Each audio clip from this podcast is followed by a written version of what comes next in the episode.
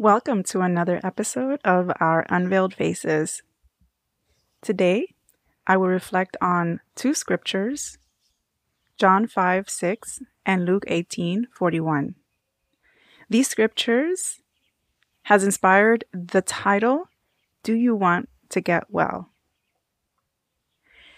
The first scripture in John chapter 5 verse 6 says, One who was there had been an invalid for 38 years.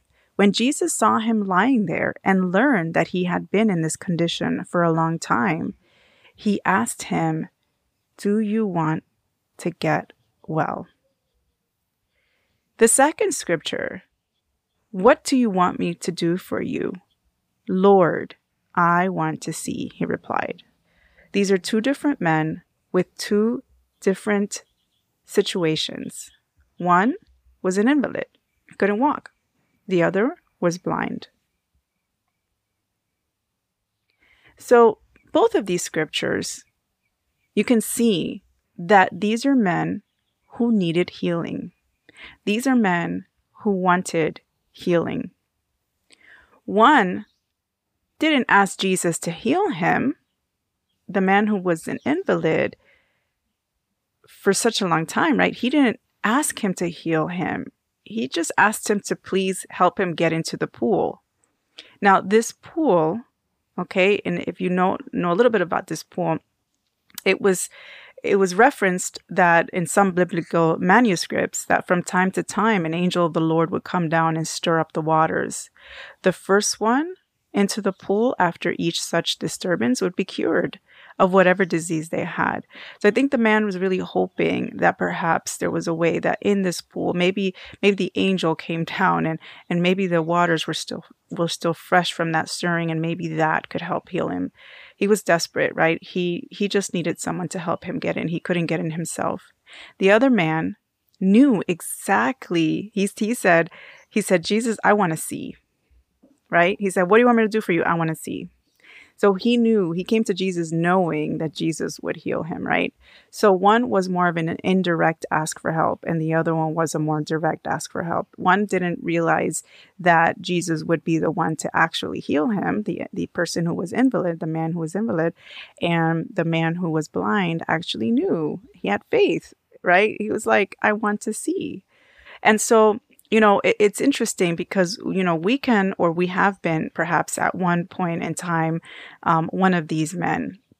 And when I talk about healing, it could be a multiple things. It could be the the the the healing of our sin, right? When we first come to God, or you know, if you haven't come to God yet, um, that is what you probably would want to ask for, right? Heal me of my dark life, of my sins. You know, as a Christian, um, we can ask for healing when we fall into sin. You know, it's not like we become Christians and we become perfect, right? We we do. We we we strive. We were disciples of Jesus. We we imitate him. We do all that. But you know, there's times in our lives that we can fall back into sin or you know fall into a temptation, and so you know we can then ask God to heal us, right? We confess and do all that. In a previous post I, saw, I spoke about you know worldly sorrow and making excuses and making sure that we don't um, you know use those excuses right? You know and and just stick with those excuses. We we must long we must uh, go for godly sorrow. And and so godly sorrow in another episode I sp- speak about that longing we have right? So these are very connected and so I want to share with you a little bit because um, for me, this inspired me to tell you a little bit about my personal healing. I, I, you know, aside from my restoration, well, aside from my baptism at 18 years old and then my restoration later on in life, um, I believe I was for, uh, 34, uh, 34, yes, 34 when I was restored. Uh, and so, you know, I, to me, you know, this is beyond this was beyond just these two times right? When i got married i had trust issues and not because my husband had any like any gave me any reasons for it not at all not at all. Like if you know my husband, he is just the most honest, loyal, wonderful, good hearted person you could ever meet. Like, that's, I don't think I'm exaggerating when I'm saying that. I really, you know, multiple people have tell, told me that. Um, and so, you know, I, it's not that he caused that. It's the previous pain that I had in my life, the the previous discouragements, the previous heartbreaks that I've had of relationships that um, that were unfaithful, and and you know people who have disappointed me as well in life, or, or have broken my heart, or when I've seen things, you know, um, and with people that I love, that I'm like, oh my gosh, I can't believe they did that, or they they're capable of doing that, and so these are disappointments, right? Can you relate? You know, I'm sure you've seen or have experienced heartbreaks or, or disappointments in life. And if you haven't, um, I hate to break it to you, but unfortunately you will. And this, this is, I mean, I'm not trying to, I'm just keeping it real here. You know, if you're young right now, and you haven't experienced, you know, these kind of things, it will likely happen because you are living in an earth that is full of evil and and people are human and you know as as as good intention as we are we make mistakes and sometimes we hurt others without even meaning to hurt them. So if you haven't been through a heartache you probably will or you probably will be disappointed.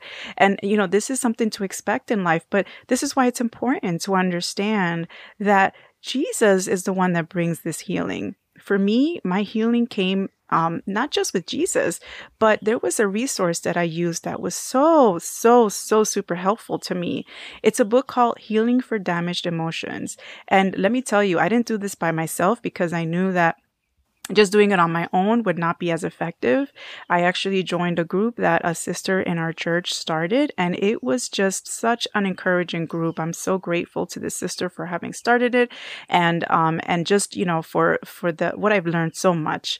Um, just going through this book, I was able to understand why you know how the hurts of my past, even growing up in my family. I love my family, but they weren't perfect, and so all the things that I went through, you know, in in school and and everything, like my friendships, all of that, right? All the experiences really did contribute to my uh, my lack of trust and so I did. I went through this healing. I even saw a therapist um, a few times, a wonderful woman who helped me to to really um, get to that place. Uh, and so sometimes we do need to see professional help.